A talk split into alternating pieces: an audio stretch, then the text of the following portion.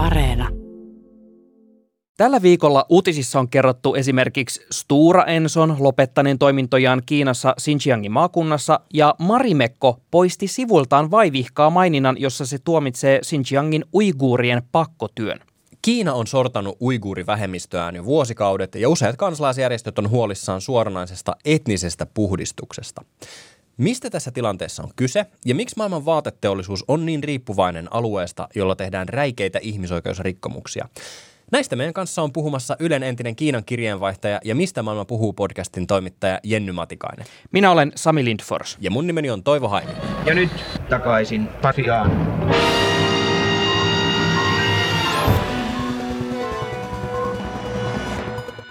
We are here because of the freedom of Eastern Turkestan for asking Chinese government to close the camps, stop genocide against Uyghurs. Alue on nimeltään Xinjiang. Se on ollut viime vuosina jatkuvasti otsikoissa, koska Kiinaa syytetään uiguurien kulttuurisen kansanmurhan suorittamisesta. Aivan viime viikkoina on saatu uutta tietoa leireistä, joille Kiina sulkee islaminuskoisia uiguureja. Esimerkiksi YK pitää uskottavina ihmisoikeusraportteja, joiden mukaan salaisilla leireillä on ainakin miljoona ihmistä.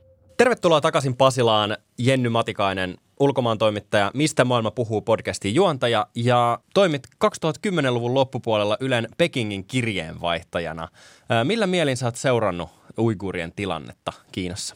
en mä nyt tiedä, onko yllättynyt oikea sana, mutta jotenkin tuntuu, että tahti ainakin siinä, mitä Xinjiangissa tapahtuu, niin jollain tavalla kiihtyy. Että ikään kuin siellä tuntuu, että pitkään asiat meni uikuurien kannalta huonosti, mutta jotenkin tasaisen huonosti, ja nyt niin kuin ehkä aletaan ymmärtää, että, että koko ajan kuullaan lisää huolestuttavia uutisia. Jenny, lähdetään pakittamaan silleen peruskysymyksistä liikenteeseen. Keitä nämä uikuurit siis on, ja miksi tämän kansaryhmän tilanne on näin paljon uutisissa? Uikurit on siis Kiinan suurin vähemmistö.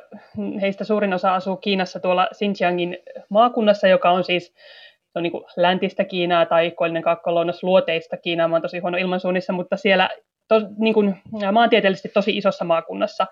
Heistä suurin osa on siis muslimeja uskonnoltaan ja uskonnothan ylipäätään nyt Kiinassa on koko ajan tavallaan uskontoa entistä hankalampi harjoittaa. Se, miksi heillä menee, miten heillä menee ja miksi me kuullaan sieltä niin paljon uutisia, niin siihen on Kiinalla eri kanta kuin taas ehkä meillä sitten muualta, muualta päin asiaa katsovilla tutkijoilla tai toimittajilla, mutta se, mikä, mikä nyt meillekin on ollut uutisissa, tämä, että uikuureja on laitettu näille, mitä Kiina kutsuu uudelleenkoulutusleireille, yli miljoona uikuuria tietojen mukaan siellä on, ja sitten voidaan pitkään käydä keskustelua siitä, että mitä ne syyt ovat, että miksi heidät on sinne laitettu. Mitä Kiinan valtaa pitävillä on uikuureja vastaan? No Kiinan versiohan on se, että tässä torjutaan muun muassa terrorismia, separatismia ja muita tällaisia Kiinan yhtenäisyyttä ja hyvinvointia uhkaavia, uhkaavia ääriilmiöitä. Ja jos rupeaa niin katsoa pidemmälle historiaan, niin usein sanotaan, että ikään kuin tietyt käännekohdat ovat olleet noin niin meillekin tutut 9-11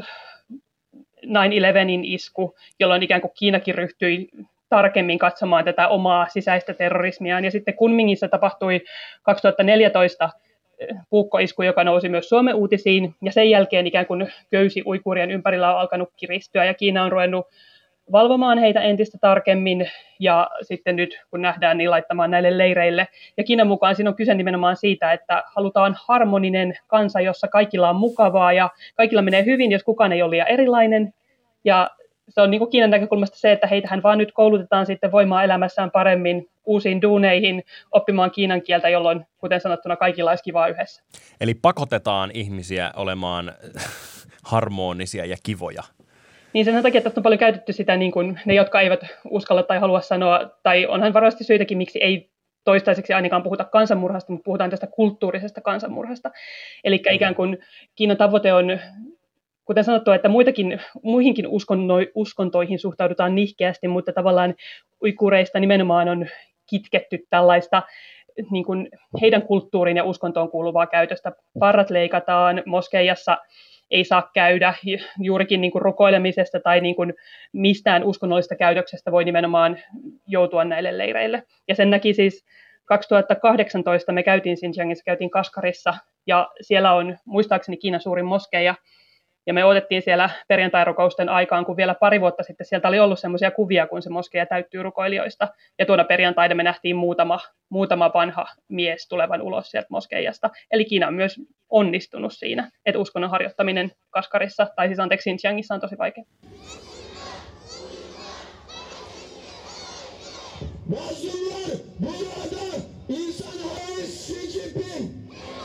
Se mikä tässä tavallaan on koko ajan selvää on, että tämä on tosi vakava tämä tilanne, koska sitä tietää, että jos Kiina kertoo vahvasti omaa versiotaan ja sitten samaan aikaan myös länsimaista yhä vahvemmin ää, kuitenkin tuomitaan näitä tekoja, mutta siihen nähden mun mielestä on jotenkin kuitenkin tavallaan vähän uutisointia siitä tilanteesta, tai ajattelisin, että sitä paukutettaisiin jotenkin paljon enemmän mediassa. Mistä tämä johtuu, että sieltä Xinjiangista on niin tavallaan hankalaa saada silmiensä eteen reportaasia? Ensin ehkä pakko sanoa se, että kuten mitä kauempana ihmisten hätää on, niin me ollaan totuttu ihan uutiskriteereissäkin siihen, että siitä kuullaan vähän, että tavallaan että tässä ollaan ehkä niin kuin kansainvälisesti ja Suomessakin vasta heräämässä siihen, mitä Kiinassa tapahtuu, mutta Xinjiangin liittyy tietenkin ihan tämmöinen oma ominaispiirre, eli se, että sieltä niin kuin raportoiminen, sinne meneminen, siellä minkään niin kuin journalistisen työn tekeminen on ihan äärimmäisen hankalaa, ellei mahdotonta. Et me oltiin tosiaan silloin 2018 siellä ja meitä siis koko ajan varjostettiin. Meillä oli, mä laskin silloin 12, 12 agenttia perässä ja he tekivät olemassa olonsa täysin selväksi ja me toki tiedettiin, että näin siellä tulee käymään. Mutta se luo tietenkin sen sellaisen uhkan ilmapiirin, ei meille toimittajina, vaan sille työlle, mitä me tehdään, että siellä on aika mahdotonta puhua ihmisille niin, että sä voit varmistaa, että tavallaan sun lähteet on turvassa. Ja meidät heti kun me käveltiin tai ajettiin sellaiselle alueelle, missä ehkä olisi ollut jotain nähtävää, niin poliisit pysäytti meitä entistä tiuhemmin. Ja se on just sellaista, että tarkastellaan papereita, pyydetään puhelinta, että ei suoraa uhkailua, mutta hyvin uhkaavaa silti, että Xinjiangissa on tosi hankala tehdä minkäänlaista niin kuin ulkopuolista arviota siitä, mitä siellä on käynnissä. Ja tätähän Kiina niin kuin omassa omassa puheessaan käyttää hyväkseen. He aina sanoo, että ei tällä tapahdu mikään, tulkaa katsomaan, tulkaa itse katsomaan, mutta jos sinne menee katsomaan niin kuin Kiinan kutsumana, niin he kyllä tietävät, mitä he näyttävät ja mitä he ei näytä. Ja sinne on niin kuin yksinäisenä tarkkailijana mahdoton mennä. Mä taas ajattelen tätä myös niin, että että tämähän ei ole mikään uusi juttu. Tämä on ollut myös länsimaiden tiedossa aika pitkään, että Kiinan uiguureilla menee poikkeuksellisen huonosti. Et siinä on sekä se, et, sekä se puoli, että sieltä on hyvin vaikea saada mitään paikkansa pitävää infoa, mutta myös se, että silloin kun sitä saadaan, niin sille ei ole juuri mitään semmoista niin kuin varsinaista impaktia täällä länsimaissa.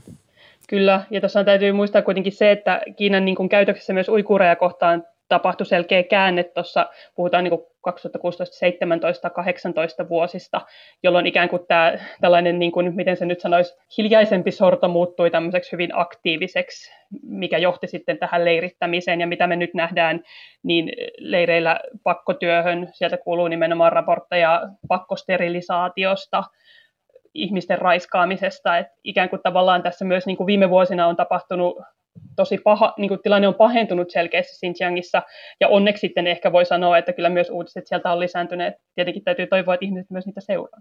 Öö, Onko näillä uiguureilla itsellään mitään mahdollisuutta ö, taistella tätä hommaa vastaan tai jollain tavalla ikään kuin saada sitten sitä omaa tilannetta kuuluviin julkisuuteen?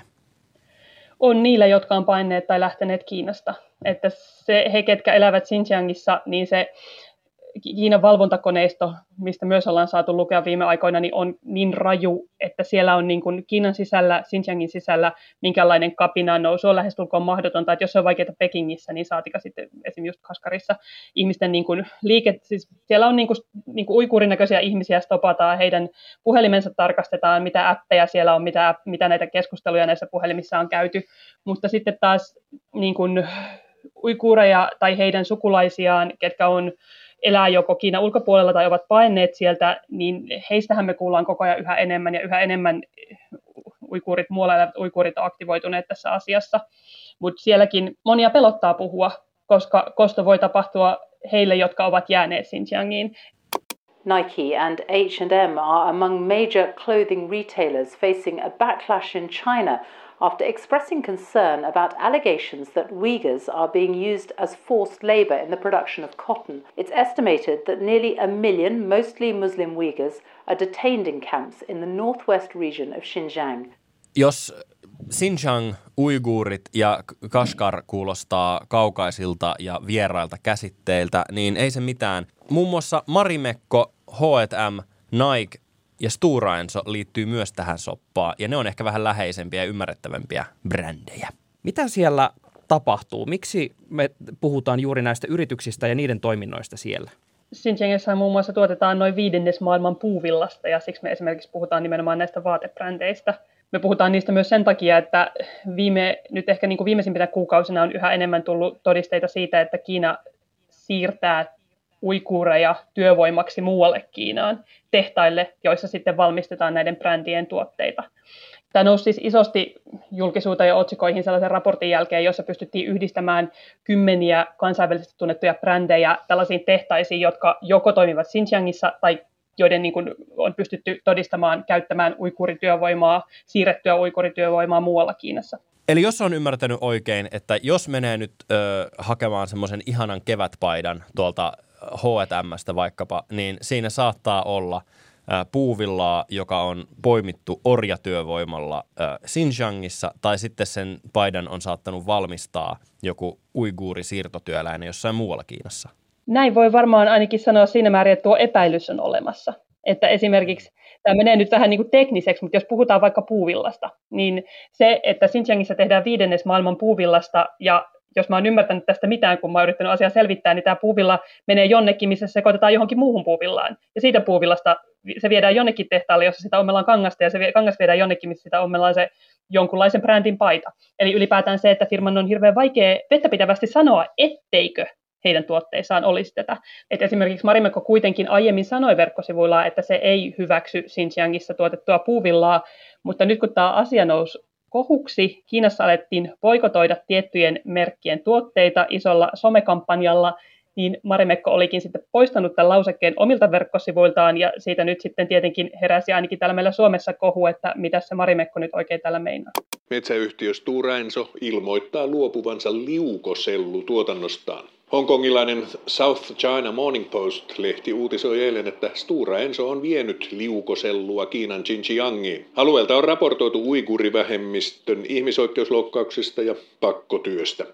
Tällä viikolla myös hongkongilainen South China Morning Post-lehti uutisoi isosti, että äh, Stura Enson, äh, tai Stura Enso on toimittanut liukosellua tuonne Xinjiangiin, mutta aika pian tämän uutisen jälkeen Stura Enso sitten ilmoitti, että se lopettaa tämän liukosellutoimintansa kokonaan tuolla alueella ja äh, korosti, että tämä päätös on jo vielä tehty kauan aikaa sitten, että on ollut ihan normaalia niin suunnittelua, mutta mistä se kertoo, että yritykset kuitenkin tosi paljon kipuilee heti, kun nousee esiin se, että jos heidän toimintansa on jollain tavalla sidoksissa just tähän uikuurialueeseen, niin äh, se käsitellään kriisiviestintänä melkein saman tien. No ei kai kukaan halua tulla yhdistetyksi epäilyksiin pakkosterilisaatiosta, pakkotyöstä ja ison ihmisryhmän sortamisesta. Mutta tavallaan musta tuo kertoo myös ehkä siitä, että Stura Enso kuitenkin katsoessa South Morning Postin raporttia, niin se tieto oli löytynyt Kiinan tullin sivuilta. Eli minusta se kertoo myös siitä, että Stora Enso ei ole ihan ollut kartalla siitä, että mitä se oikein tekee ja missä koska tavallaan sehän oli yksi suurimmista tämän kuidun viejistä Xinjiangiin, josta siis tehdään viskoosia, joka on myös tätä vaateteollisuutta. Mutta että se tuli niin, noinkin isosti yllätetyksi niin sanotusti housut kintussa, niin kyllähän se kertoo siitä, että tietoisuus tästä koko ongelmasta, jos se on lisääntynyt jo jollain niin kuin tekstiilialalla, niin tavallaan, että se ongelma ei todellakaan pääty niihin rättikauppoihin. 2000-luvusta on puhuttu Kiinan vuosisatana, eli Kiinan nouseva sekä taloudellinen että so- sotilaallinen että sitten poliittinen mahti on nousussa. Ja Kiinassa itse puhutaan nö- nöyryytyksen vuosisadan päättymisestä ja tämän nöyryytyksen ajan päättymisestä ja siitä, että Kiina ottaa isompaa roolia sekä maailmantaloudessa että maailmanpolitiikassa. Ja äh, tämä on sitten näkynyt erinäisinä tämmöisenä kriisitilanteina nyt viime aikoina. Että Kiinassa on kytevä ö, kriisi edelleen päällä Hongkongissa, missä demokratia on rajoitettu lähes olemattomiin. Xinjiangissa uiguurit on ajettu todella ahtaalle ja siitä me ollaankin tänään puhuttu. Mutta lisäksi on näitä jäätyneitä konflikteja, esimerkiksi Taiwan ö, ja sitten Tiibet. Niin mihin suuntaan sä uskot, Jenny, että Kiina vie omaa politiikkaansa ja, ja sitten, että onko 2000-luku todella, onko sitten tulossa Kiinan vuosisata? Kaksi suurta kysymystä. Otan ensin kiinni siitä, että mihin, Kiina, mihin suuntaan Kiina tätä vie. kyllähän se nyt aika selkeästi nähtiin Hongkongissa, että mitä Kiina aikoo ja miten Kiina aikoo nämä niin sanotut ongelmansa hoitaa. Että jos Hongkongissa vielä reilu vuosi sitten oli massiivisia mielenosoituksia ja jotenkin ajateltiin, että miten Kiina tästä tavallaan selviää ulos niin, että niin kuin ihmiset eivät tuohdu tai että nämä mielenosoitukset ei jatku, koska silloin kun sielläkin olin, niin se näytti siltä, että tosi iso kansanosa aikoo nyt NS pelastaa Hongkongin sellaisena kuin se on, eli demokraattisena erillis, erillisosana Kiinaa, mutta sitten kas vain vuotta myöhemmin Kiina onkin pakottanut sinne uuden lain ja yhtäkkiä kukaan ei juurikaan uskalla sanoa edes mitään enää vaikka omalla sosiaalisen median tilillään, koska kukaan ei tiedä, missä kulkee raja siihen, että sut voidaan pidättää. Eli musta tämä kertoo tosi paljon siitä Kiinan voimasta ja siitä, että milloin me tavallaan jo jotenkin ajatellaan, että ei Kiina nyt tähän pysty, niin se pystyy siihen kuitenkin. Mm. Ja sitten samahan on Xinjiangin tilanteessa tällä hetkellä. Sieltä kuuluu koko ajan vaan hurjempia uutisia ja vasta nyt EU esimerkiksi antoi ensimmäiset pakotteet ja niitäkin nyt on haukuttu jo hampaattomiksi.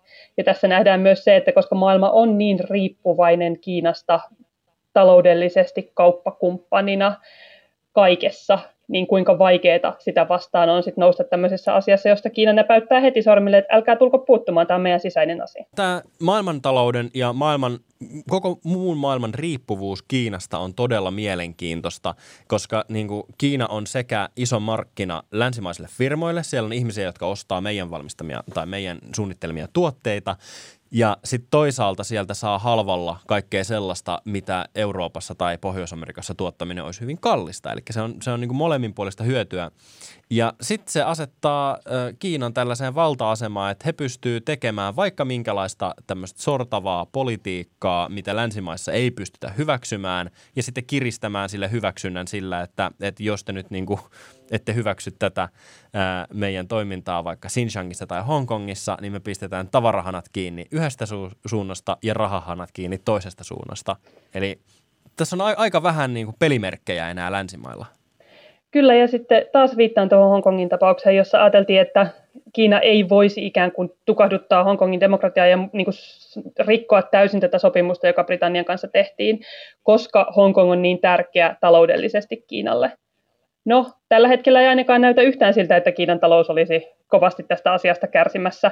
Britannia, kyllähän vastalauseita on sanottu siitä, mitä Hongkongissa tapahtui, miten Kiina niin kuin asetti tämän kansallisen turvallisuuden lain ja nyt, nyt muutti näitä vaalilakeja ja sitä, miten ehdokkaita saa asettaa, mutta eipä kukaan sitä lopulta estänyt niin, että Kiinalle olisi tästä koitunut nyt mitään kauhean suurta harmia. Ja musta, mä uskon, että tämä antaa niin kuin Kiinalle kommunistiselle puolueelle ja sen johtajalle Xi Jinpingille tosi paljon lisää niin kuin itse, itsetuntoa ja oman arvon tuntoa ja sitä ajatusta, että kyllä Kiina tekee just nyt niin kuin Kiina huvittaa ja lännessä on toi virus, jonka kanssa ne tuolla vielä painii. Kiinassa taas tällä hetkellä koronavirustilanne on paljon parempi ja siellä jo niin kuin porskutetaan jossain määrin eteenpäin. Et siinä kun sä kysyit, että onko tulevaisuus Kiinan, niin siihen on tosi vaikea vastata ainakaan, että ei. Me ollaan tosiaan nähty kovia kannanottoja esimerkiksi just Britannialta. Yhdysvaltojen ulkoministerit kutsuu tätä uikuurien kohtelua mahdolliseksi kansanmurhaksi ja tota, todella kovaa tekstiä ja kritiikkiä Kiinaa kohtaan tulee. Toisaalta koko maailma odottaa yhä, että sieltä Kiinasta saataisiin näytön ohjaimia ja pelikonsoleita noin muun muassa ja oikein rukoillaan, että kontit liikkuu. Ää, paljon on just puhetta niin tässä podcastissakin, mutta kuitenkin ihan hirveän vähän semmoisia konkreettisia muutoksia mihinkään tapahtuu. Mistä se johtuu, että tämä kaikki kuitenkin koko aika etenee tämmöisellä omalla painollaan?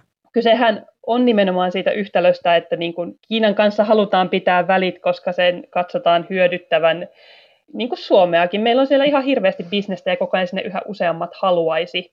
Ja Kiina sitten kyllä niin kuin aika ärhäkästi niin sanotusti kostaa, jos joku raja ylitetään. Ja siis tämä on varmaan just se, mikä hidastaa, on hidastanut sitä Xinjiangin tapahtumiin reagoimista, koska koko ajan yritetään niin kuin toimia sillä jollain rajalla, että Kiina ei ryhtyisi niin kuin suoriin kostotoimenpiteisiin sitä kyseistä valtiota kohtaan, mutta taas sitten yritetään niin kuin toimia sen valtion oman arvojen mukaan. Ja kyllähän monta kertaa niin kuin Suomenkin johdolta on kysytty, että miten tämä Xinjiangin tilanne, miten tämä Xinjiangin tilanne, mitä te olette tehnyt, ja aina vedotaan, että no, on meillä ollut EU kanssa tämmöinen kirje. että se diplomatian keinot on kuitenkin sitten diplomatian keinoja. Ja taas, että mikäpä valta meidän kokoisella maallamme yksin olisi Kiinaa vastaan, se on tietenkin ihan hyvä kysymys. Ja taas maalan kuulostaa aika toivottomalta, mutta siis kyllähän tässä varmasti niin kuin jonkunlaista rintamaa pitää alkaa muodostaa valtioiden, jos se haluaa, että tämä asia tulee muuttumaan. Onko Kiinassa, niin kiinalaisilla ja Kiinan sisällä mitään int, niin kuin intressejä tai vahvoja mielipiteitä, että asioille pitäisi tehdä jotain? Jos haluat lyhyen vastauksen, niin hyvin vähän. Tai Kiinassahan elää hyvin tyytyväinen iso massa ihmisiä, joiden asiat on kymmenen vuoden aikana muuttuneet hurjasti parempaan suuntaan. Ja he ajattelee, he on tos, ensinnäkin tosi epäpoliittisia, koska se on just näin, että jos sun lapset saa koko ajan paremman koulutuksen, sulla on koko ajan vähän enemmän rahaa kukkarossa, sä pystyt koko ajan syömään vähän parempaa ruokaa, niin sä ajattelet, että se valtiovalta tekee jotain koko ajan hyvin. Ja koska sä oot myös tottunut siihen, että sulle ei ikään kuin ole minkäänlaista äänioikeutta, niin siinä myös epäpolitisoituu aika nopeasti. Niin silloin Xinjiangin tilanne kuulostaa monille vaikkapa pekingiläiselle tosi kaukaiselta. Ja mä oon jutellut ihan siis koulutettujen kiinalaisten kanssa, jotka oikeasti ovat sitä mieltä, että se on niin kuin terroristien käsissä oleva maakunta, eli valtion toimet on silloin ihan oikeutettuja, ja että he ihan oikeasti toimivat sen eteen, että Kiina voisi kokonaisuutena paremmin. Kiitos vierailusta, Jenny Matikainen. Kiitos. Kuunnelkaa myös Mistä maailma puhuu podcastia, siellä varmasti myös tästä aiheesta lisää. Kiitos, että kuuntelit takaisin Pasilaan podcastia. Kerrothan myös kavereillesi, että jos he kuuntelevat meitä, niin heille ei käy kuinkaan. Päinvastoin se saattaa jopa tuoda elämään jotain lisää. Muista hei seurata myös meidän Instagram-tiliä, se löytyy at Yle takaisin Pasilaan. Sekin saattaa tuoda elämääsi paljon lisää. Kerro meille myös Whatsappissa, että mitä mieltä sä olet tästä uiguurien tilanteesta. Ja mua kiinnostaa myös tietää, että jos tulisi semmoinen tilanne, että sinun työnantajasi päättäisi ottaa kantaa uiguurien puolesta ja vetäytyä pois Kiinan markkinoilta, sillä uhalla, että se tietäisi YT-neuvotteluita ja mahdollisesti irtisanomisia, niin olisiko se sun mielestä ok? Numero tänne on 044 421 4823. Moikka! Morjes! Niin, hyvät kuuntelijat, minkä opimme tästä?